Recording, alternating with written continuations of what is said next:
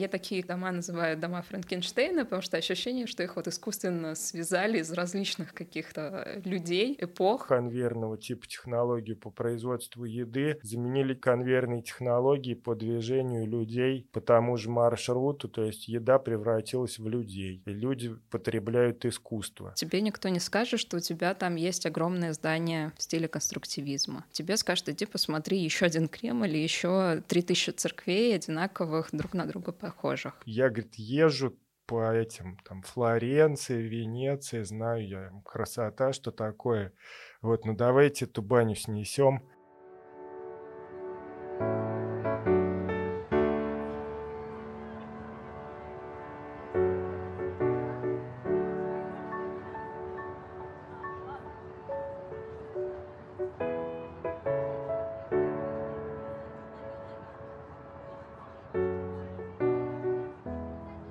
Всем привет! Это третий сезон подкаста «Цивиум». С вами Катя Дыба и я, Дима Петров. Мы продолжаем изучать, из чего состоит современное российское общество и как наши с вами истории меняют мир вокруг. В этом сезоне будет еще больше героев, городов и вдохновляющих инициатив.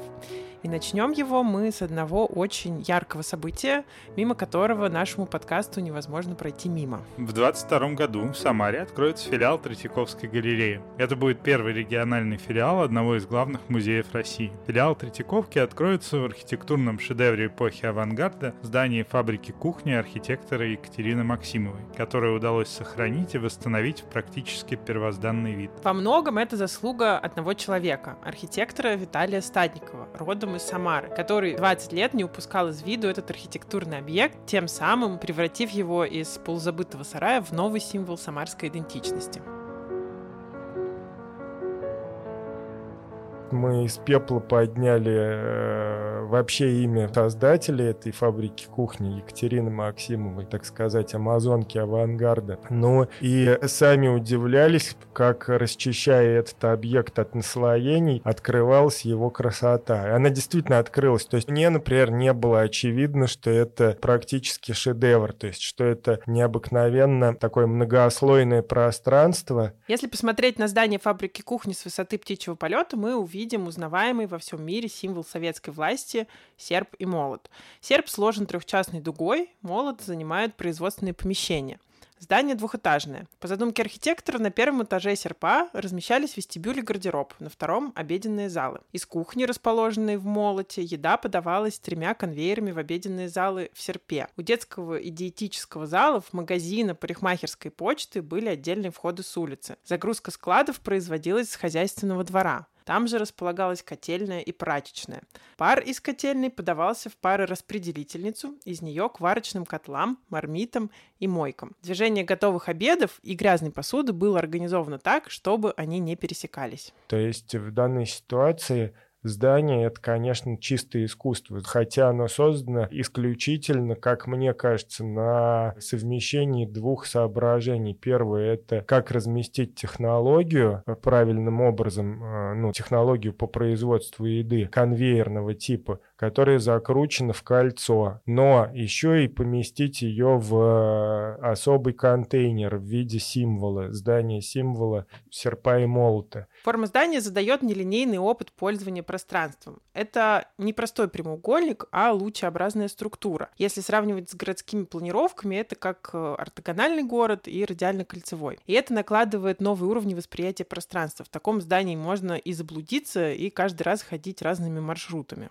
Его и конструктивистским назвать нельзя, потому что обычно конструктивистские объекты — это такое рациональное сознание и стилизация, по большому счету, во многих вещах. Какой-нибудь Константин Мельников, он конечно же, не конструктивист никакой, а не зря он в конце жизни сказал слова, то как бы техника не брецала своими э, железными мускулами, ей никогда не перекричать застенчивого шепота искусства. И это блестяще удалось достичь в самарском проекте архитектору Екатерине Максимовой. Над проектом она работала, вероятнее всего, вместе со своим братом. Но он всегда оставался в тени, поскольку в дореволюционное время был одним из приближенных лиц царя и одним из архитекторов неорусского стиля. И по понятным причинам не хотел афишировать свою работу на советскую власть. Сама Екатерина Максимова училась в Питерском политехе, работала над Казанским вокзалом у в наркомате питания и специализировалась как раз на фабриках-кухнях. Но в результате в Самаре она создала создала пространство, ключевая ценность которого заключается вовсе не в элегантной интерпретации символа большевиков. Конечно, вопрос ни в каком не в серпе и молоте, и не в идеологии вообще, а вопрос э, в понимании ну, многослойной красоты этого пространства скрученного, которое дает богатство его восприятия. То есть ты ходишь по зданию все время, все время его по-новому с разных мест воспринимаешь. Наша вторая героиня, Виктория Мальцева, принадлежит сфере, которая в России практически отсутствует. Это экономика наследия. У нас про нее редко говорят, и экспертное сообщество, и чиновники, и бизнесы практически не понимают горожане. Корнями этот феномен уходит в советское прошлое, когда, по сути, экономика наследия была не нужна, все решало государство. Сейчас все меняется, и в городские процессы вплетается множество игроков с разными интересами. Тем не менее, исследовательской базы, как и практического опыта в сфере экономики наследия у нас все еще сильно не достает. Меня зовут Виктория Мальцева. На данный момент я руководитель проектной группы на факультете городского регионального развития. Я руковожу исследовательским направлением капитализации объектов культурного наследия, ну, все, что связано с экономикой культурного наследия. Я старший преподаватель и соруководитель курса развития объектов культурного наследия. Это курс для магистрантов второго года обучения. Собственная магистрская диссертация Виктории про реорганизацию промышленных зон Москвы, которые часто содержат содержит объекты культурного наследия. Она общалась с экспертами, которые работали с промышленным архитектурным наследием. Потом была работа в Министерстве экономики и финансов Московской области, которая внезапно предоставила возможность вернуться к теме. Ко мне подошел мой руководитель и говорит, знаешь, у меня через 30 минут встреча с министром, накидай-ка мне государственные меры поддержки для объектов культурного наследия, для промышленных кластеров и для чего там еще. Но мы с командой сидели такие, в смысле за 30 минут накидать государственную политику по факту. Он говорит, ну давай, сделай, может, что-то будет путное.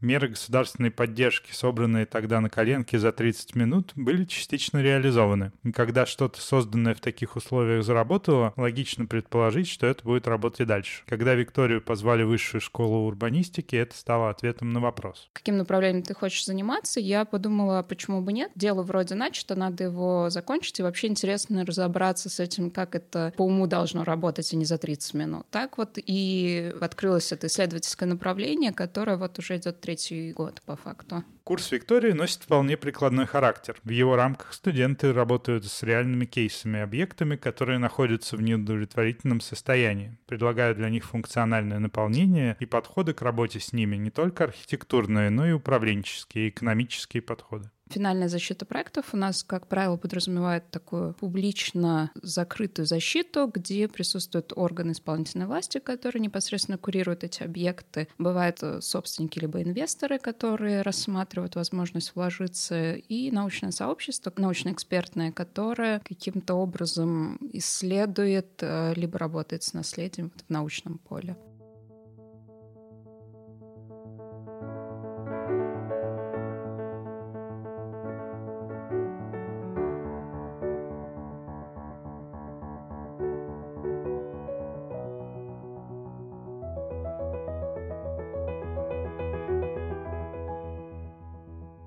История фабрики кухни при заводе имени Масленникова в Самаре — это стечение обстоятельств и продукт неидеальности мира. Судьбу этого здания невозможно уложить в какие-либо рамки, поскольку идеальная картина мира часто лишает нас живости и непредсказуемости моментов, в котором иногда получается создать абсолютно неожиданные вещи. Разумеется, в этом находятся чудеса. Это гораздо интереснее, чем когда у тебя все определено, все понятно, и в результате, в общем-то, ничего такого сильно неожиданного ждать не приходится. Вот в данной ситуации история с фабрикой кухни такой, наверное, пример. Российский контекст работы с историческим наследием непростой. Часто он упирается в преграды политического свойства. Поэтому в вопросе сохранения бывает проще опираться на архитектуру в чистом виде как форму искусства. Мне как архитектору, в принципе, было достаточно того, чтобы оценивать это здание просто как э, определенный там объект архитектурный, то вот есть его ценность. История фабрики кухни в постсоветский период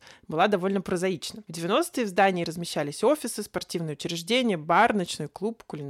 В конце 90-х оно было превращено в торговый центр «Пассаж». Внешние фасады были обшиты сайдингом. В середине нулевых стал вопрос о сносе. В этот период в России активно развивались организации нового типа, которые боролись за историческое наследие. Архнадзор и Moscow Architecture Preservation Society. Новая повестка диктовала новые ответы. Городозащитные организации должны были действовать в реальности, где есть интересы не только государства, но бизнеса и горожан. Вот эти новые организации, которые в то время были сформированы. У меня был под большим впечатлением от э, работы ребят, которые когда-то из Англии приехали, были журналистами, там, Клем Сисил, э, Эдмунд Харрис и так далее. Они, э, в общем, организовывали Moscow Architectural Preservation Society вместе с Мариной Хрусталевой. И поскольку я с Мариной дружил, то я, в общем, ну, как-то проникся духом всей этой движухи. В качестве корреспондента газеты «Таймс» Клементина Сесиль впервые побывала в Москве в 91 году и была поражена состоянием архитектурного наследия столицы. Вместе с единомышленниками они в 2004 году основали MAPS — Moscow Architecture Preservation Society. Марина Хрусталева была председателем правления этой организации. И они делали такую книгу, отчет про московское наследие под угрозой. И, в общем, э, у меня, собственно, в голове был пункт относительно фабрики кухни в первую очередь. Почему-то он как бы как заноза засел в голову и, и, и не давал, так сказать, жить спокойно. Так Виталий привлек международных журналистов к сохранению фабрики кухни. На тот момент ее уже выкупила одна частная компания, Clover Group. Вывела из федеральной собственности и планировала снести. В общем, стало понятно, что надо как-то действовать нетрадиционно. Не то, что там писать письма о ценности, а как-то двинуть движню более э, красиво. Я к тому времени уже довольно много статей написал о том, что это за здание. Даже книжку издали мы с, моим товарищем Олегом Федоровым про архитектурные шедевры Самары, и она наделала много шума. И потом еще издали книгу про эту фабрику-кухню, но как один из объектов под угрозой. Самара — город под угрозой. Так назывался этот отчет. Он вышел на двух языках в 2009 году. В это же время Clover Group с одобрением Министерства культуры Самарской области уже разработал разработали проект, предполагающий снос здания и строительство на его месте здания по форме напоминающего серп и молот, но с 20-этажным пристроем. Тогда Виталий с командой организовали акцию «Я помогаю Clover Group сохранить памятники конструктивизма». Потому что с самой Clover Group ну, было трудно найти контакт, я им там звонил в их офис, они сразу кипишнулись, не сразу пошли на контакт, поняли, что что-то не так, но я так аккуратно узнавал, что планируется, какие офисные помещения, пятое, десятое.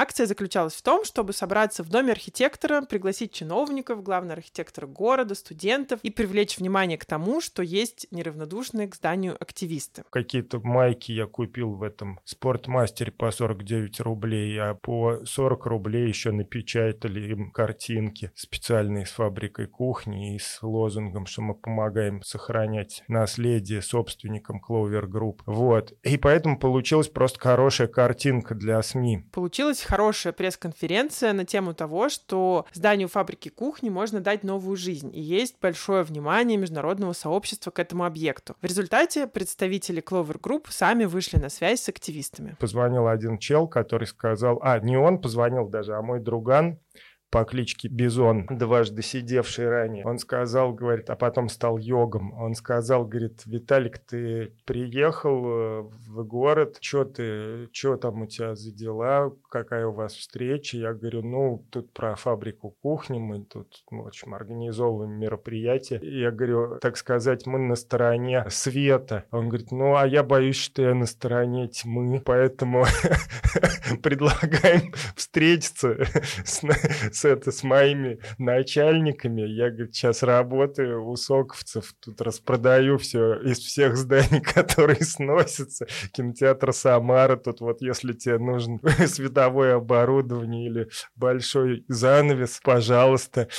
Вот. Можно из фабрики кухни какие-то вещи там, взять тебе. Поэтому давай встретимся. Акция в Союзе архитекторов быстро разошлась по СМИ. Событие попало в федеральную повестку. Участников пригласили выступить на телевидении. Этот момент стал точкой невозврата, и представители Clover Group это понимали. Мы встретились в ресторане напротив, в этом, в клубе «Звезда».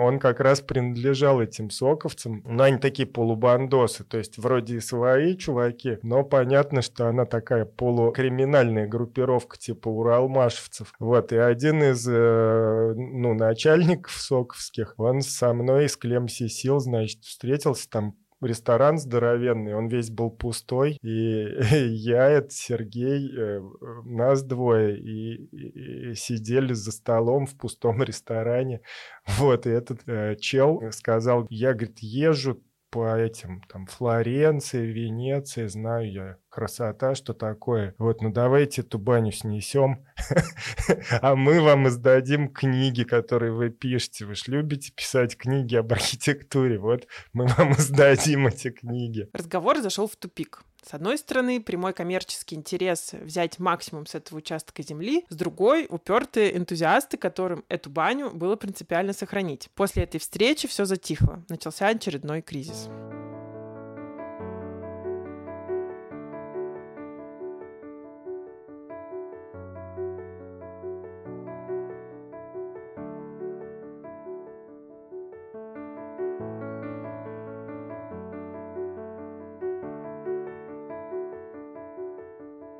Этический компромисс сильно зависит от того, насколько э, этичны сами участники процесса. Ну, то есть насколько этичен заказчик, э, насколько он понимает ценность, насколько этичен подрядчик, который реализует э, реставрацию на этом объекте. В этической плоскости у каждого участника есть своя роль.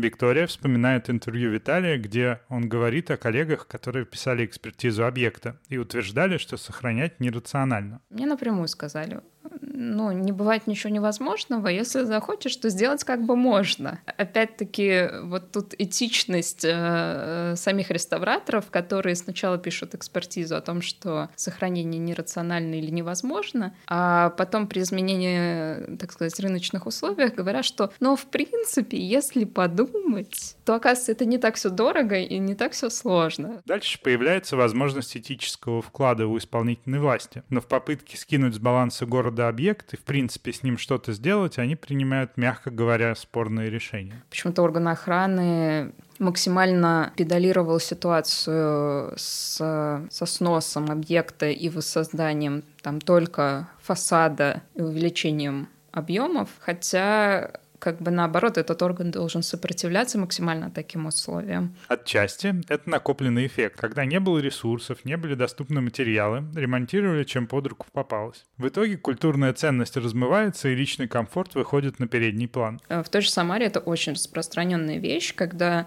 вычищается просто весь центр города, который был как раз представлен в виде классического русского деревянного зодчества. Мне кажется, многие туристы в Самару едут именно за счет вот этой сохранившейся планировки, сохранившихся каких-то зданий. При этом жители района видят его совершенно другими глазами. Для них функциональные характеристики на первом месте ценность утеряна, и они готовы ратовать за снос зданий, руководствуясь исключительно проблемами инфраструктуры. И, оказывается, рабочие места, на которых вы работаете, косвенно создаются туристами, которые ради ваших домов едут же к вам в город. То есть непонимание всей этой цепочки. Поэтому тут вот роль очень часто играют и сами жители, которые сами же убивают свое наследие. Иногда это имеет вполне буквальное значение, когда процесс потери культурной ценности, как геологический срез земли, виден невооруженным глазом. Часть дома отреставрирована в один цвет. В то время как вторую, очевидно, не красили лет 50. А я такие дома называю дома Франкенштейна, потому что ощущение, что их вот искусственно связали из различных каких-то людей, эпох. Когда ты видишь, как вот эти здания начинают уродовать, в принципе, сформированную среду,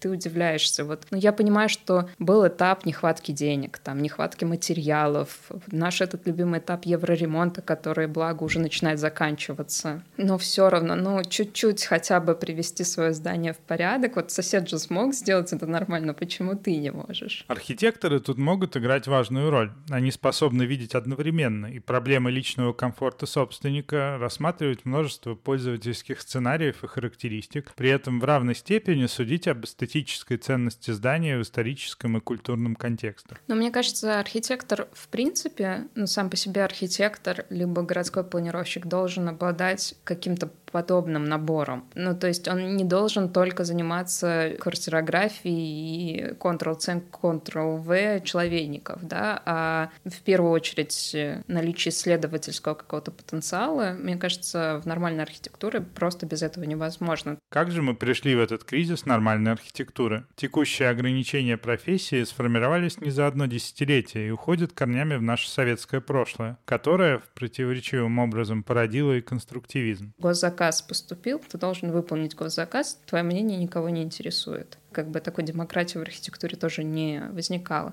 И по инерции это все перешло в 90-е, когда тебе уже указывает не государство, а тот, у кого деньги, бизнес, по больше площадей, по меньше издержек на строительство и тому подобное, в принципе, нас и привело там, к деградации, в принципе, архитектуры в России этого направления.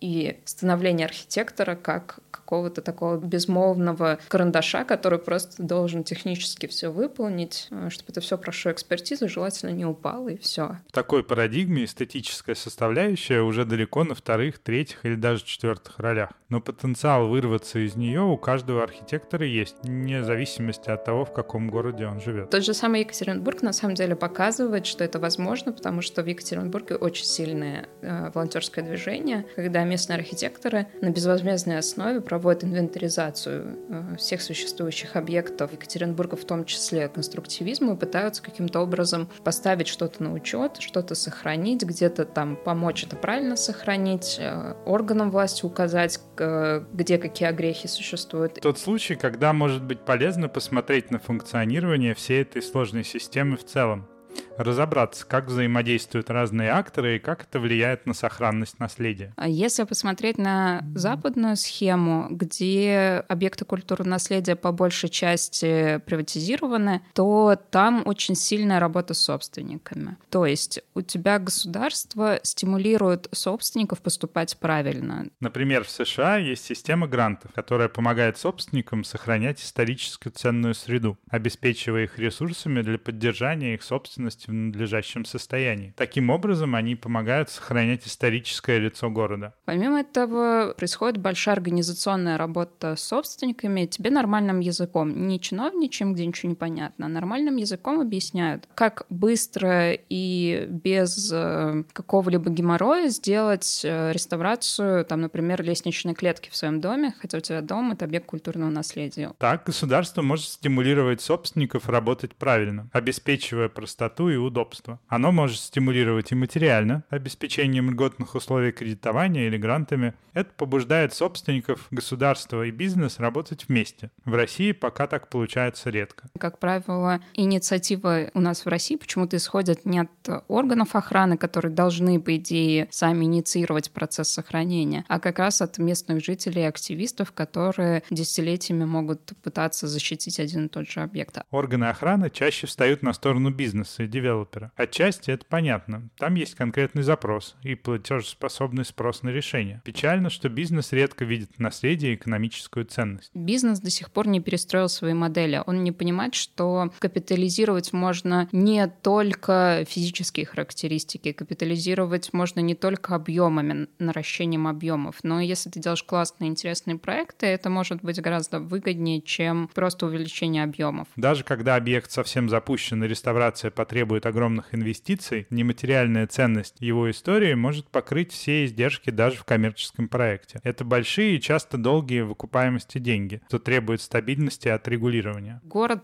тоже не понимает, что он заинтересован в сохранении таких объектов. Там, например, есть кейс Нью-Хэмпшира, где выделяются отдельные исторические районы, в которых максимально жесткие регламенты, и там историческое наследие — это элитный класс э, недвижимости, потому что все собственники уверены, что в границах исторических районов не будет никаких кардинальных изменений, что их деньги максимально защищены от обесценивания. Представить себе изменения в этом направлении без адекватного интереса от исследовательского сообщества сложно. Участники могут руководствоваться своим чувством прекрасного или чувством наживы, но для развития необходим объективный взгляд. У нас очень ограниченное количество людей, которые в принципе хоть как-то упоминают эту тему. Я называю это черным ящиком, в который ты суешь руку и что-то на ощупь начинаешь доставать. Уже когда достал такой, ой, это шар был, интересно, надо еще раз засунуть руку. Мы, получается, уже третий год год занимаемся исследованиями, я до сих пор умудряюсь удивляться, почему никто раньше этого не преследовал. Изучая экономику наследия, невозможно обойти вопрос ценообразования услуг на этом рынке. Сколько стоит реставрация в России и как формируется эта цена? Когда мы пришли к какой-то цифре, мы начали искать, сколько стоит реставрация в зарубежных странах. И почему-то в России, например, она в 4 раза дороже, чем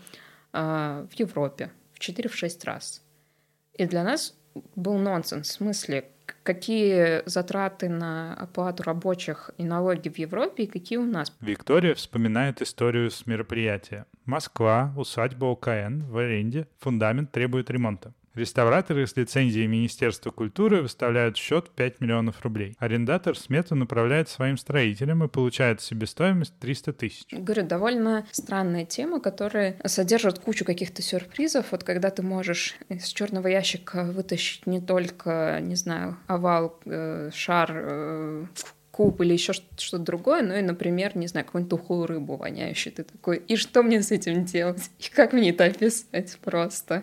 Почему это там вообще сидело и как это произошло? Вот экономика наследия, она примерно вот такая. Наверное, этому феномену есть вполне логичное научное объяснение. Есть прям отдельный раздел э, экономической науки, который изучает провалы рынков. Когда излишнее государственное регулирование или неправильное государственное регулирование порождает э, вот те самые провалы в виде коррупции, э, заоблачных цен непонятно как сформированных, э, плохом состоянии объектов. Э, и почему-то до сих пор никто не посмотрел э, на эту часть именно под этим фокусом, что на самом деле состояние объектов культурного наследия — это просто вот такой провал, который сформировало само государство.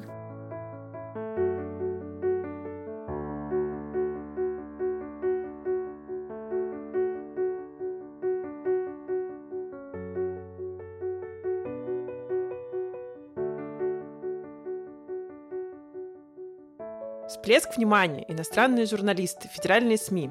И снова все затихло на несколько лет. Фабрика кухни продолжала разваливаться. Но Виталий не терял фокус внимания. Несколько раз он проводил различные акции. Одной такой акцией стал велодень. Тогда перекрыли движение в городе и проводили велоэкскурсии по модернистским зданиям Самары вместе с архитекторами. То есть архитекторы, авторы этих зданий прям рассказывали истории об этих зданиях. Но э, современные здания, ну, те, которые были созданы еще теми, кто живет, сопоставлялись с зданиями, которые вот чуть раньше были созданы созданы советского периода. И э, вот эта акция, она просто популяризировала настолько саму тему фабрики кухни, что она из, ну, такой профессиональной области уже стала областью гражданской, по сути дела. История фабрики кухни уже давно вышла за пределы Самары. О ней знали и в Москве, и за границей.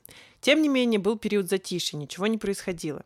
Иностранные журналисты уехали из России, новой повестки не было. И в этот момент Виталию предложили стать главным архитектором Самары. На этом посту он пробыл с 2012 по 2013 год. Я туда поехал, ну и, в принципе, это дало новый импульс развитию этой истории, потому что тому времени стало ясно, что за границей нам не поможет уже больше рассчитывать тут нечего, нужно искать какие-то другие способы. А, и тут, в общем, по счастливому стечению обстоятельств, мэр тогдашний, который сейчас Губер, Азаров Дмитрий, он меня свел с Хинштейном, с депутатом, с Александром Евсеевичем. И, в принципе, все, что дальше было, оно происходило благодаря этому человеку. Александр Хинштейн — журналист и политик, депутат Государственной Думы. А в 90-е он опубликовал ряд журналистских расследований, на основании которых возбуждались уголовные дела на чиновников. В деле фабрики кухни он сыграл ключевую роль. Благодаря ему здание было переведено из частной собственности сначала в региональную, потом в федеральную. С прошлыми владельцами получилось найти комфортный компромисс. Им отдали другое здание,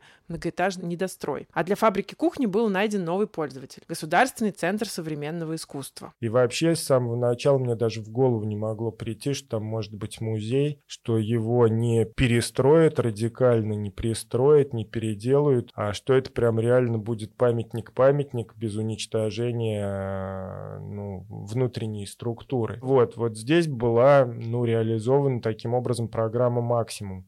Собственно говоря, никто и не верил, по-моему, кроме Хинштейна, в то, что вот на таком максимуме можно с такой планкой вообще все, все это реализовать. То есть даже тот же самый Государственный центр современного искусства, они толк не могли взять, как им отдадут это здание. Сложно было поверить в успех этой схемы, потому что все юридические вопросы на тот момент были очень сырые, и на их разрешение могло уйти еще лет 20. Но функционально подобный кейс в России уже был реализован. В 2003 году Государственному центру современного искусства был отдан арсенал в Нижнем Новгороде, памятник архитектуры XIX века на территории Нижегородского Кремля, который был отреставрирован и приспособлен под музейное использование. Разумеется, что здания совершенно разные, но по объему они похожи, по 8 тысяч метров. И, в общем, вот эту функциональную модель, э, которая превращала здание не в замороженный музей, куда надо за билет входить и ходить по выставкам грустным, а в такой центр культурно-образовательный и художественный где там есть мастерские художников и тому подобное. В реальности же все было довольно грустно. А, был проект реставрации здания под ГЦСИ и была строительная компания, которая эти работы якобы вела. Просто сняла металлические все крыши, э, конструкции, э, все окна, вынула, разбил весь кирпич, проемы, которым были заложены в 40-е годы конструктивистские, и оставила весь этот голый каркас э, железобетонный мокнуть под дождями. И, в общем, то есть они все это на металлолом сдали, и свалили. Хинштейн в этот период на время ушел из Госдумы, и дело не двигалось с мертвой точки. Но когда он вернулся в Госдуму, процесс снова пошел. Дальше он, в общем, убедил э, Третьяковку взять этот объект. Ну и, соответственно, просто как бы доделать, доработать все моменты, связанные с приспособлением к Третьяковке. Требования Третьяковки, они гораздо больше, чем у ГЦСИ, потому что, ну, как бы более такого высокого уровня музей, он, по сути, международный музей, и у него высочайшие технологические требования там, по климату, по всем делам. Это значительно удорожало проект. Но, с другой стороны, по сути, это оптовая история из-за большой площади. Требуется приспособление с использованием лучших климатических, световых, противопожарных технологий. Этот проект реализуется до сих пор, и к нему добавилось благоустройство территории вокруг. Техническое открытие произошло осенью 2021 года. По плану весь проект должен быть завершен в 2022 году.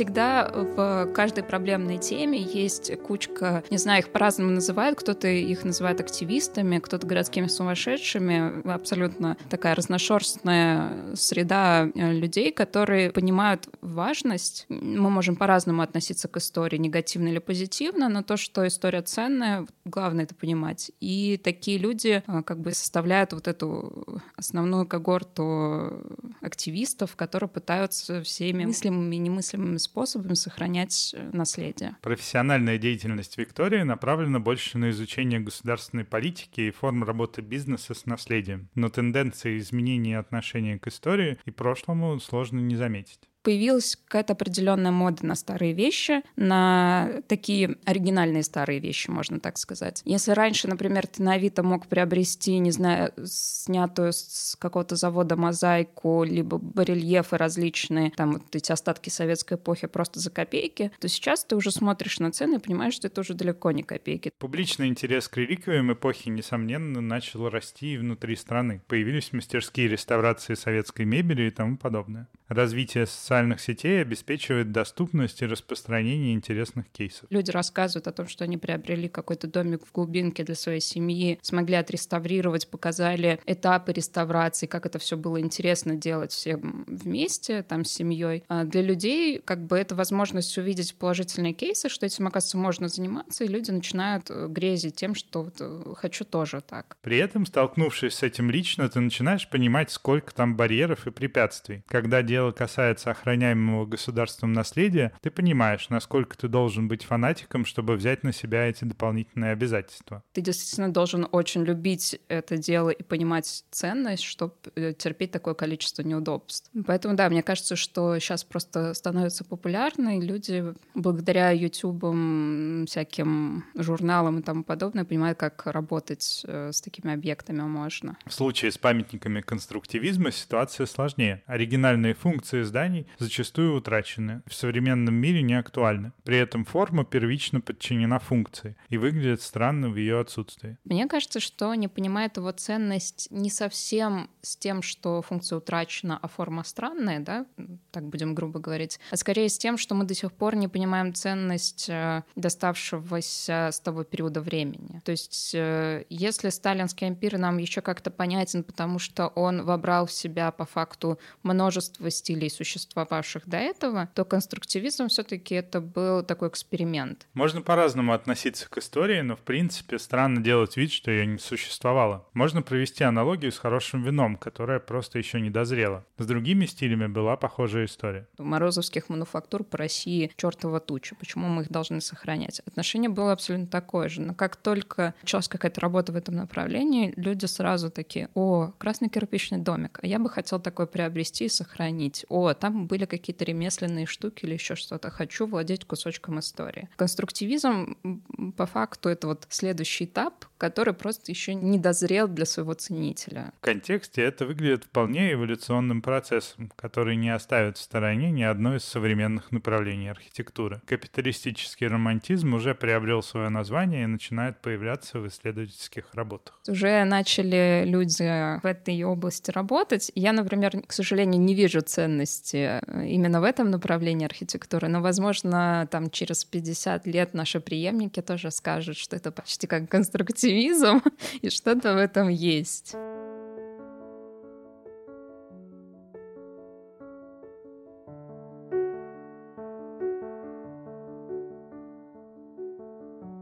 это объект уникальный. Но, с другой стороны, его уникальность далеко не очевидна была большинству людей. И, в общем, тогда это и был вызов. То есть это был ну, интересный опыт в плане доказательства того, что э, сарай может стать шедевром. Хотя конструктивизм, по сути, единственное российское направление, которое внесло существенный вклад в мировую архитектуру, признание его ценности в современной России все еще вызывает много вопросов. Сама идея конструктивистской архитектуры заключалась в отказе от излишеств. Внутри зданий все подчинялось идее практичности и утилитарности. Поэтому конструктивистская архитектура часто некрасива на непрофессиональный взгляд. В зданиях других эпох часто главная ценность заложена в самом фасаде, который можно сохранить, заменив все внутренности на что-то более современное. С конструктивизмом, где функция превозносится над формой, это сделать невозможно, поскольку функционально в конструктивистских сооружениях внешнее является продолжением внутреннего. И наоборот, встает вопрос, есть ли смысл сохранять коробку с утраченной функцией? По большому счету мы просто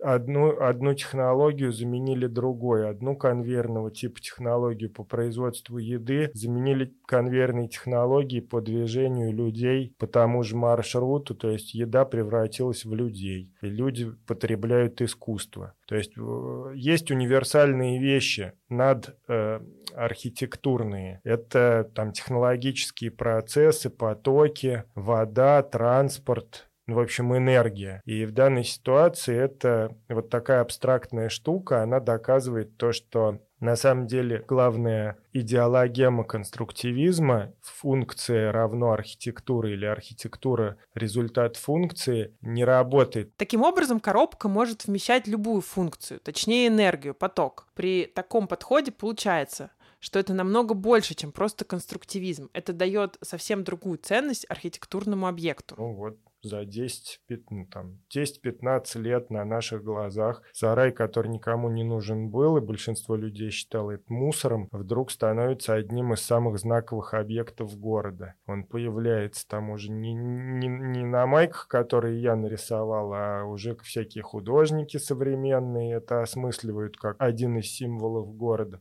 такой же там, как костел, как драмтеатр и тому подобное. И тут фабрика кухни становится новым символом идентичности идентичности постсоветского города. Самара, как и многие города России, все еще находится в поисках собственной идентичности. И эта уникальная история с фабрикой кухни пришлась как нельзя кстати. Нужно бы найти что-то новое, а, э, а его надо действительно искать. И здесь получается, что, в общем-то, мы вскрываем новый слой, а, который создаем сами. То есть, с моей точки зрения, это, конечно, амбициозная история такая, а, когда ты берешь и доказываешь, что ты можешь создать из пыли цветок, а, но работаешь просто с мозгами, просто с информационной картиной. Что же произошло в Самаре на самом деле? Архитекторы, имея центральную цель сохранить разными путями, доказывали ценность здания, в том числе придавая ему ментальные смыслы, которыми оно еще не обладало на тот момент. То есть использовало немного циничный тумблер, переключив внимание горожан на данный объект. Как-нибудь там в 93 году появилась радио «Россия ностальжи», и вдруг э, все от Льва Лещенко перешли на слушание какой-нибудь Мариан Кэрри и там что-нибудь такое.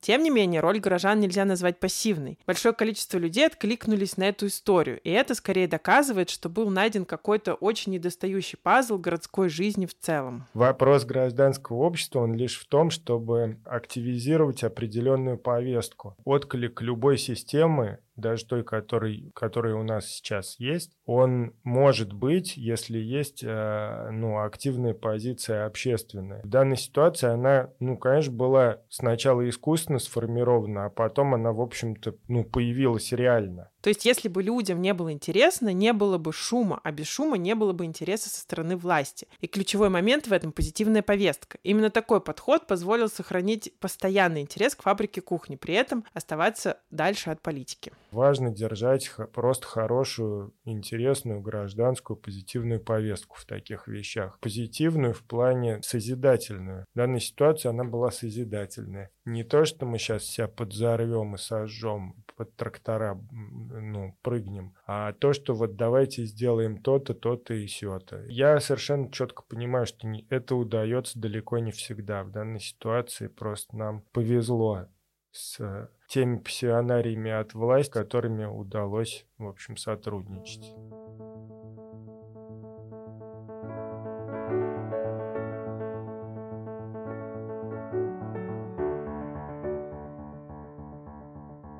Интересно посмотреть на другие примеры, когда получается, какие в них можно найти параллели и в целом, как ценность объектов по-разному может раскрываться. Мы сами часто не замечаем то, что у нас под боком, когда для иностранца ценность кажется очевидной. Просто если посмотреть, в принципе, на культурный слой, э, который можно рассматривать в России с точки зрения туризма, он же достаточно ограничен, на самом деле. Кто бы, вот пусть закидает меня тапками, не знаю, но у нас же ты едешь по Золотому кольцу, и после пятого года города ты уже перестаешь э, замечать э, эти церкви, храмы, монастыри, Кремль, они все одинаковые абсолютно. Чтобы увидеть ценность в другой архитектуре, наверное, к ней нужен более широкий доступ. В законодательстве в сфере охраны популяризация объектов культурного наследия всегда идет одной из основных целей, но будто тут включается какой-то ценз. Я была не так давно в Твери, и если ты посмотришь в TripAdvisor, что можно посмотреть в Твери, то тебе выдаст там список опять 10 храмов и в, в пределах Тверской области, которые ты должен обязательно посмотреть,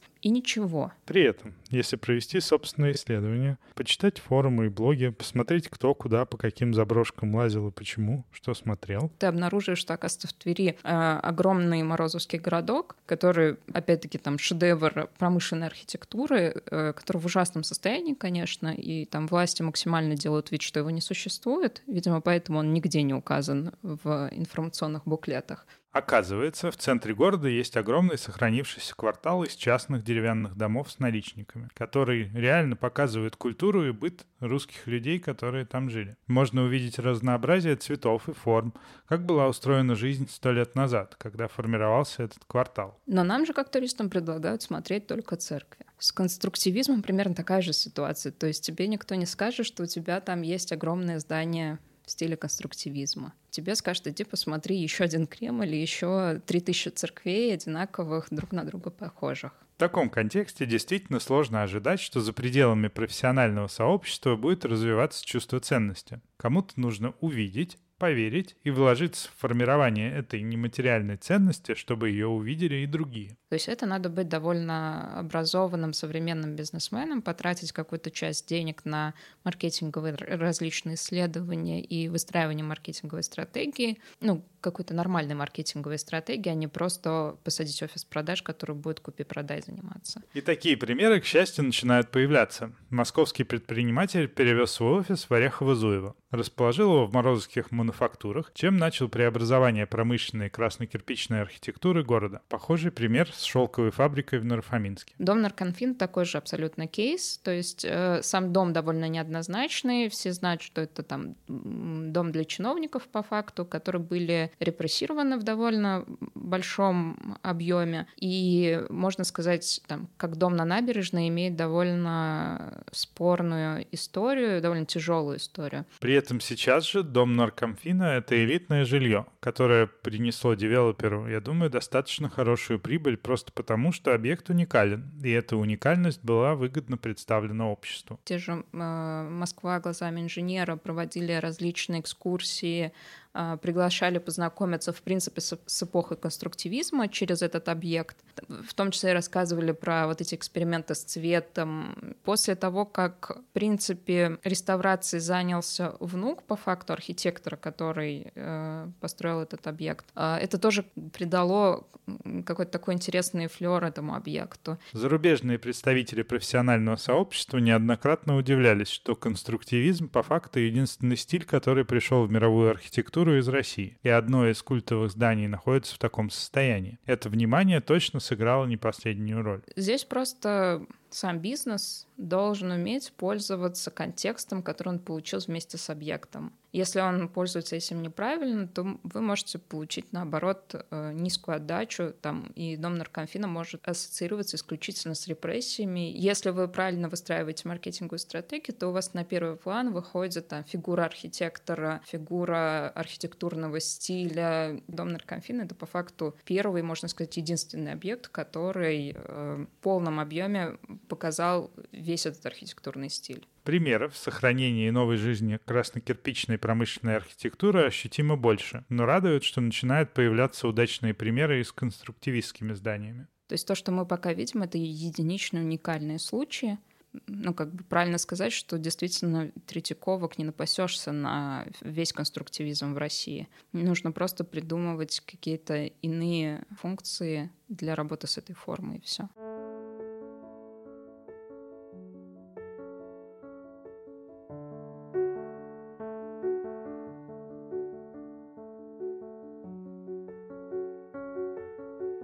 Будучи поклонником конструктивизма, э, я, конечно, давно уже там перерос эти рамки, и мне в гораздо большей степени стало интересно, каким образом люди в целом э, ну, восприимчивы к познанию новых там ценностей на примере этого объекта. Параллельно с реконструкцией самого здания фабрики кухни начались работы по благоустройству территории вокруг. И это вскрыло еще один слой истории. Осмысление территории происходило через выставление маркеров памяти о том прошлом, которое уже уничтожено. То есть там завод Масленникова, который развалился на наших глазах, и его, в общем, наши же друзья, товарищи угробили, и мы же в какой-то степени в этом всем участвовали. Ну, там, может, не я напрямую, но все равно в какой-то степени ходили в эти бары, на месте руин там и тому подобное. Завод имени Масленникова известное в Советском Союзе крупное оборонное предприятие. Во время войны, например, там выпускали снаряды для «Катюш», а в послевоенные годы а, производство было перепрофилировано, и чего там только не выпускали. Наручные часы, в том числе знаменитые часы «Победа»,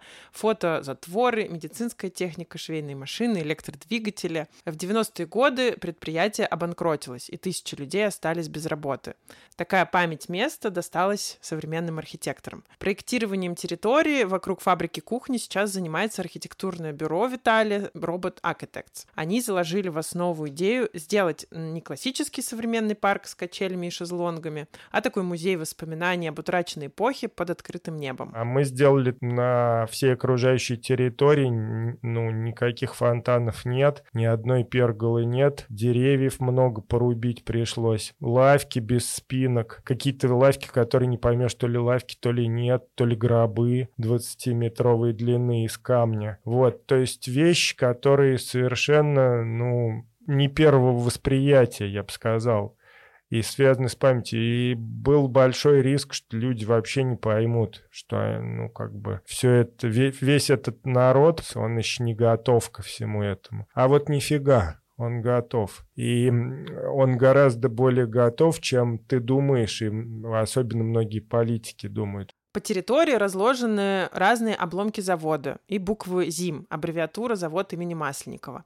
Это все отсылает к трагедии тысячи людей, которые остались обездолены после закрытия завода. Это вполне могло вызвать недовольство горожан, в первую очередь тех, кто там работал, но на деле все оказалось наоборот. Люди поняли. И городская администрация сыграла в этом немаленькую роль, так как на всех этапах проектирования и реализации общалась с горожанами, объясняла, что, как и почему планируется сделать. То есть здесь уже, ну, конструктивизм, он даже и ни при чем. Тут прикол состоит в том, что есть конструктивизм по большому счету, или авангард, точнее сказать, это по большому счету насилие над э, обывательским сознанием или над сознанием простого обычного человека, непрофессионала. Он э, продукт, конечно, 20 века, идеологемы о том, что должен быть сверхчеловек, человека надо тянуть за уши, так человек слаб, а тут мы создаем там Wind большого общества, и это большое общество вытягивает людей. Как только, значит, идеология чуть меняется, то а, пространство обывателя, оно сразу разрушает пространство вот этого, ну, героическое пространство авангарда, еще какой эпохи, разговаривающий с нереальным человеком, а с каким-то идеаль, идеальным человеком. И теперь снова можно связать это пространство с прошлым величием, но теперь на другом переосмысленном уровне. Мы пережили тяжелое прошлое, но нашли в себе силы его оставить в памяти и создать на его месте что-то новое и прекрасное. Постепенно это превращается в природный ландшафт. То есть, ну, Бог умнее человека, он сам приведет все в порядок, только ты ему не мешай. Смысл такой. И, ну и в этом на самом деле прикол самой судьбы Максимовой, то есть человек из религиозной семьи, брат который, ну, отказывался с советами сотрудничать, семья, которая в результате пострадала от НКВДшных репрессий. Саму Максимову должны были посадить, только не успели, она под поезд попала. Вот, значит, она вот это вот создает символ этих большевиков, рабочих и колхозниц. И, в общем-то, это Э, ну, как сказать, девальвация этого символа, потому что человек верующий, э, создающий такую штуковину, он сам по себе девальвирует сам этот символ безверия. Вот, э, мне кажется, в этом понимании этого возникает связь этого произведения с, ну, реальностью настоящей, невымышленной. И вот это по-настоящему важно. Попытаться увязать оторванное от жизни чистое искусство с сознанием и опытом реального человека, его сентиментальностью. Получается, в случае с фабрикой кухни круг в какой-то степени в очередной раз замкнулся. Памятник сохранен и восстановлен, что важно в практически первозданный вид, и в нем снова потекла энергия. Какую роль это сыграет для города, я думаю, что колоссальную. Это похоже на наш разговор с казанскими активистами. Родные сараи вдруг снова становятся интересными для местных жителей, в особенности молодому поколению, и на них начинает формироваться новая локальная идентичность, такой здоровый патриотизм. Поедем в Самару в следующем году и посмотрим. С вами был подкаст «Цивиум». Подписывайтесь на нас и делитесь в социальных сетях. Мы, кстати, запустили наш Инстаграм, где будем э, рассказывать больше о героях, больше о нашей внутренней кухне и вообще много всяких интересных дополнительных историй. В описании мы оставим ссылки на все упомянутые в эпизоде проекты. До встречи через две недели. Пока. Всем пока.